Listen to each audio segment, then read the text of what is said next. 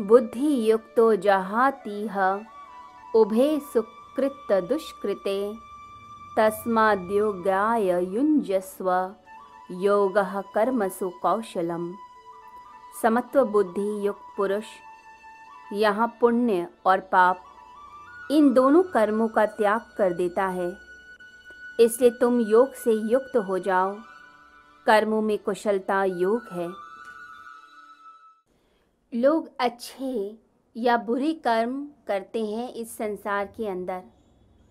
अच्छे कर्म करते हैं जिससे उन्हें पुण्यों की प्राप्ति हो। और बुरे कर्म इसलिए करते हैं कि उनके शत्रुओं का नाश हो, दूसरे का बुरा हो। दूसरे का बुरा होगा तो वो नीचे हो जाएगा, उसकी टांग खींचते हैं, नीचे की तरफ़ लेकर जाते हैं। और अच्छाई इसलिए करते हैं, दान पुण्य इसलिए किया जाता है कि पुण्यों की वृद्धि होगी, सुख मिलेगा इस संसार में भी और परलोक में भी। तो जो भौतिक लोग होंगे, संसारी लोग होंगे, वो फलों की इच्छा से अच्छे या बुरे कर्म करते हैं। उनकी प्रेरणा फलों के कारण है, यानी जो रिज़ल्ट मिलेगा, उसके लिए वो सब चीज़ें करते हैं। परंतु जो आत्मा की तरफ़ चलते हैं, जो आत्मा की तरफ़ मुड़ चलते हैं, जो चाहते हैं अध्यात्म की तरफ़ चलना, अपने आप को जानना कि मैं कौन हूँ, कहाँ से आया, मेरा उद्देश्य क्या है, जो अपने जीवन का वास्तविक उद्देश्य खोजते हैं, स्वयं को खोजते हैं, वह लोग अच्छे और बुरे फलों की तरफ़ नहीं जाते।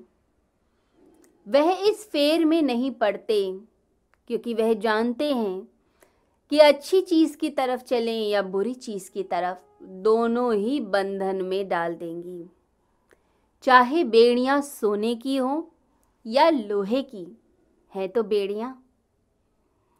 स्वामी विवेकानंद कहा करते थे कि जो मुक्ति के पथ पर चलना चाहता है वह सोने की बेड़ी भी छोड़ता है और लोहे की बेड़ी भी छोड़ता है, क्योंकि दोनों ने पकड़ा हुआ है। तो पाप और पुण्य दोनों का त्याग कर देना चाहिए, तब मुक्ति होती है।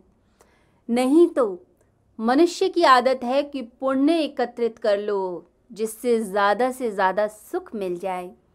हम आराम से इस संसार को भोग सकें, भोगने की वृत्ति होती है। तो जब भी हम भोगना चाहेंगे तो परमात्मा ये संसार ही दे देगा आपको। जैसे बच्चे को चुप कराने के लिए खिलौना दे दिया जाता है। जब माँ को काम करना होता है, बच्चे को अपने से दूर करना होता है तो क्या करती है? उसे एक टॉय देकर, खिलौना देकर चुप करा देती है। और बच्चा उस खिलौने के साथ खेल कर खुश हो जाता है।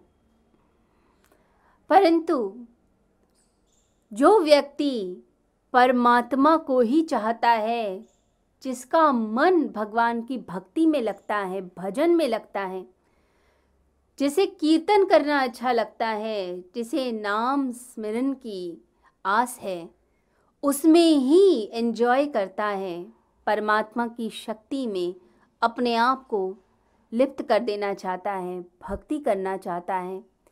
ऐसा मनुष्य, पाप और पुण्य दोनों के फेर में नहीं पड़ता। उसे ना अच्छा चाहिए, ना बुरा। वह सब चीज़ों का त्याग कर देता है, सभी वासनाओं को त्याग देता है।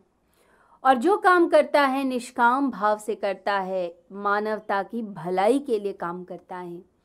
कि इस संसार का भला हो, सर्वे भवंतु सुखिना, ये भावना उसके अंदर जागती है। वो ध्यान भी करता है तो सबके भले के लिए। वो प्रार्थना करता है तो सबके भले के लिए। वो अपना काम भी ठीक से कर रहा है तो इसलिए कि सबका भला हो। यदि वो गीत भी गाता है तो इसलिए कि दूसरे लोग जो दुखी हैं, उनके मन को शांति मिल जाए। वो यदि कुछ कहता भी है तो वाणी से शांति टपकती है, मिठास टपकती है। क्योंकि उसके अंदर की शांति दूसरे व्यक्ति को प्राप्त हो जाए। तो हर कृत्य वह इसलिए करता है कि दूसरे का भला हो, उसका देखना, उसका बोलना, उसका चलना, उसका काम करना सब इसलिए है कि इस ब्रह्मांड का, इस मानव जाति का भला हो। मैं इस प्रकृति की लय के साथ युक्त हो जाऊँ। इसीलिए योगी के लिए कहा है कि योग युक्त हो। साधक को योग युक्त होना चाहिए, यानी परमात्मा से हर समय जुड़े हुए। उस ब्रह्मांडीय शक्ति से अपने आप को एक करिए। हमेशा एक महसूस कीजिए, अलग नहीं। हम अलग नहीं हैं, हमें सागर की लहरें हैं। सागर के ही हिस्से हैं। सागर से अलग नहीं हो सकते। तो परमात्मा कहते हैं, अपने आप को अलग मत करो। एक रहो, निष्काम कर्म करो। जो काम दिया जाता है, जो कर्तव्य हैं, जो कर्म हैं, पूरी निष्ठा से निभाओ, पूरी निष्ठा से। अच्छे से काम को करो। परंतु अगर भोगना चाहोगे फलों को तो ये भोग संसार में बाँध देगा। जो मुक्ति चाहते हैं, वो इस भोग में नहीं पड़ते। और जो संसार की ही भक्ति करना चाहते हैं, वो संसार में ही फंसे रहते हैं। फिर जब पुण्य खत्म हो जाते हैं और दुख आता है, तब रोते हैं कि भगवान दुख दूर कर दो।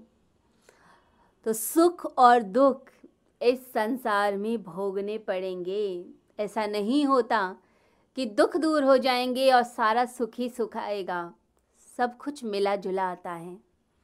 कहते हैं, जैसे फ़सल बोई जाती है तो गेहूँ उत्पन्न होता है। गेहूँ की बीज बोओगे तो गेहूँ की फ़सल आएगी, परंतु गेहूँ के साथ भूसा भी आता है।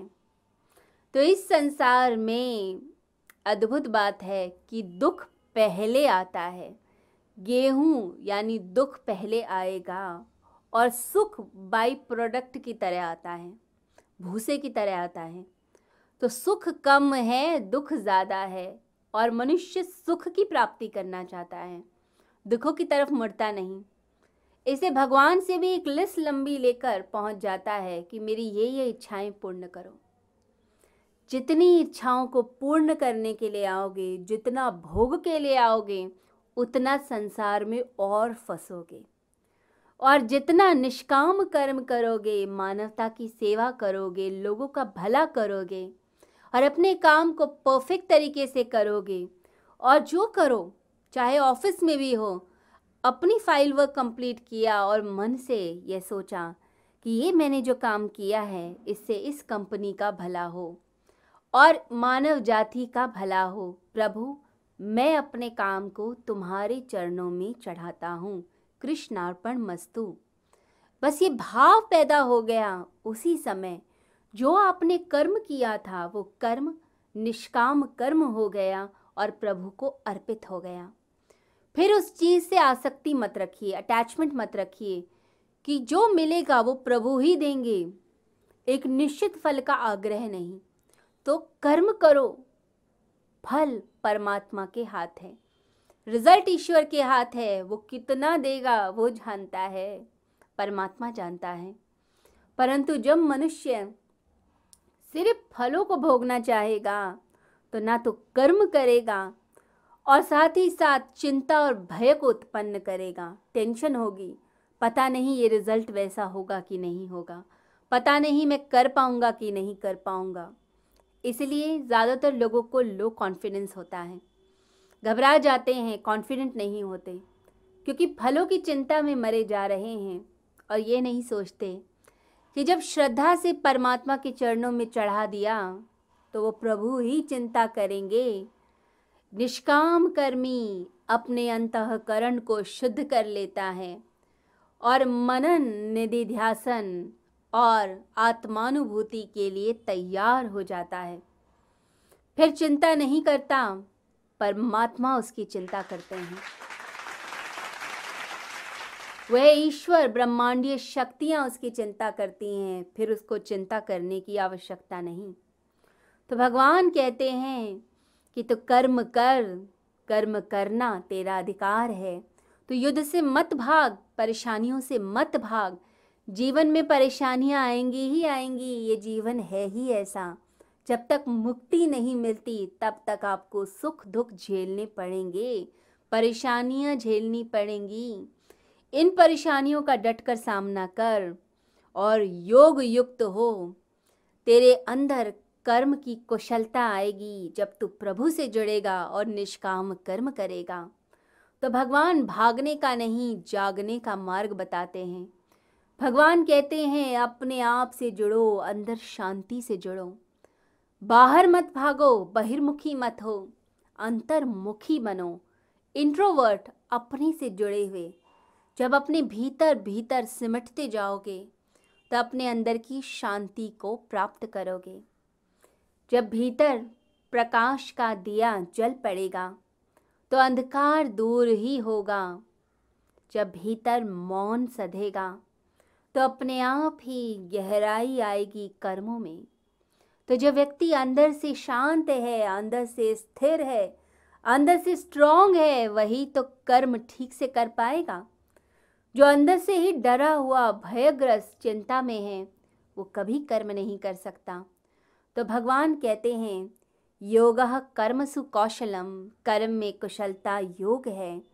तो कर्म में कुशलता उसी की आएगी जो शांति में है, जो टेंशन में नहीं।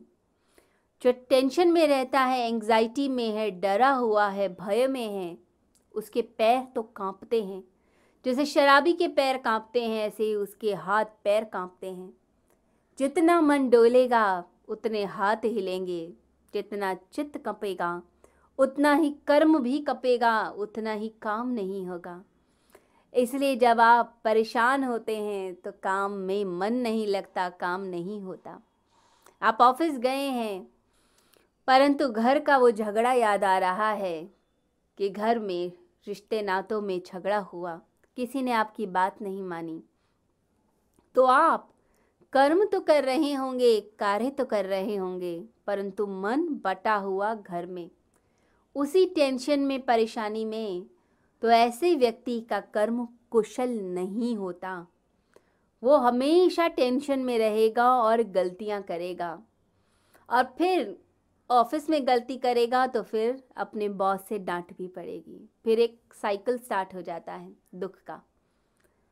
तो मन शांत रखना सीखिए। ये टेंशन, ये डिप्रेशन, ये एंजाइटी आती है जब फल की चिंता होती है।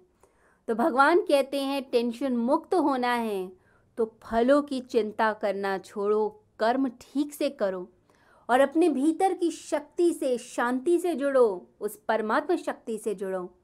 ध्यान करो, योग करो, भजन करो, परमात्मा का नाम लो। इसी में ही शांति है। ये स्थिरता लाएँगे, आपको स्टेबल करेंगे। तब ऐसा व्यक्ति जो कर्म करता है, उसका कर्म सफल होता है। वो सक्सेसफुल होता है, जो अपने कर्मों को निष्ठा से निभाता है और परमात्मा की शक्ति से अपने आप को जोड़ कर रखता है। फिर एक मिरास इफ़ेक्ट आएगा, जहाँ भी छुएगा। वही चीज़ सोना होने लग जाएगी। वही चीज़ सफल होगी। व्यापार करेगा तो व्यापार में सफलता। जब जॉब करेगा तो वहाँ भी नंबर वन होगा। जब अपनी कला का प्रदर्शन करेगा तो कला में भी अलग ही निखार उसका आने लग जाएगा। तो अद्भुत बन जाएगा वो और उसका जीवन सफल ही नहीं, सुफल बनेगा। यानी अमृत फल की प्राप्ति होगी उसे। कभी कभी हम गलत चीज़ के लिए भी प्रयास कर लेते हैं और उसमें सफलता मिल जाती है और बाद में ही पछताते हैं। परंतु निष्काम कर्मी को तो अमृत फल ही मिलता है, गलत नहीं, अमृत फल। सुफल मिलता है तो जीवन उसका सफल होगा, सार्थक होगा। इसे अपने जीवन को निष्काम कर्म योग से युक्त कीजिए।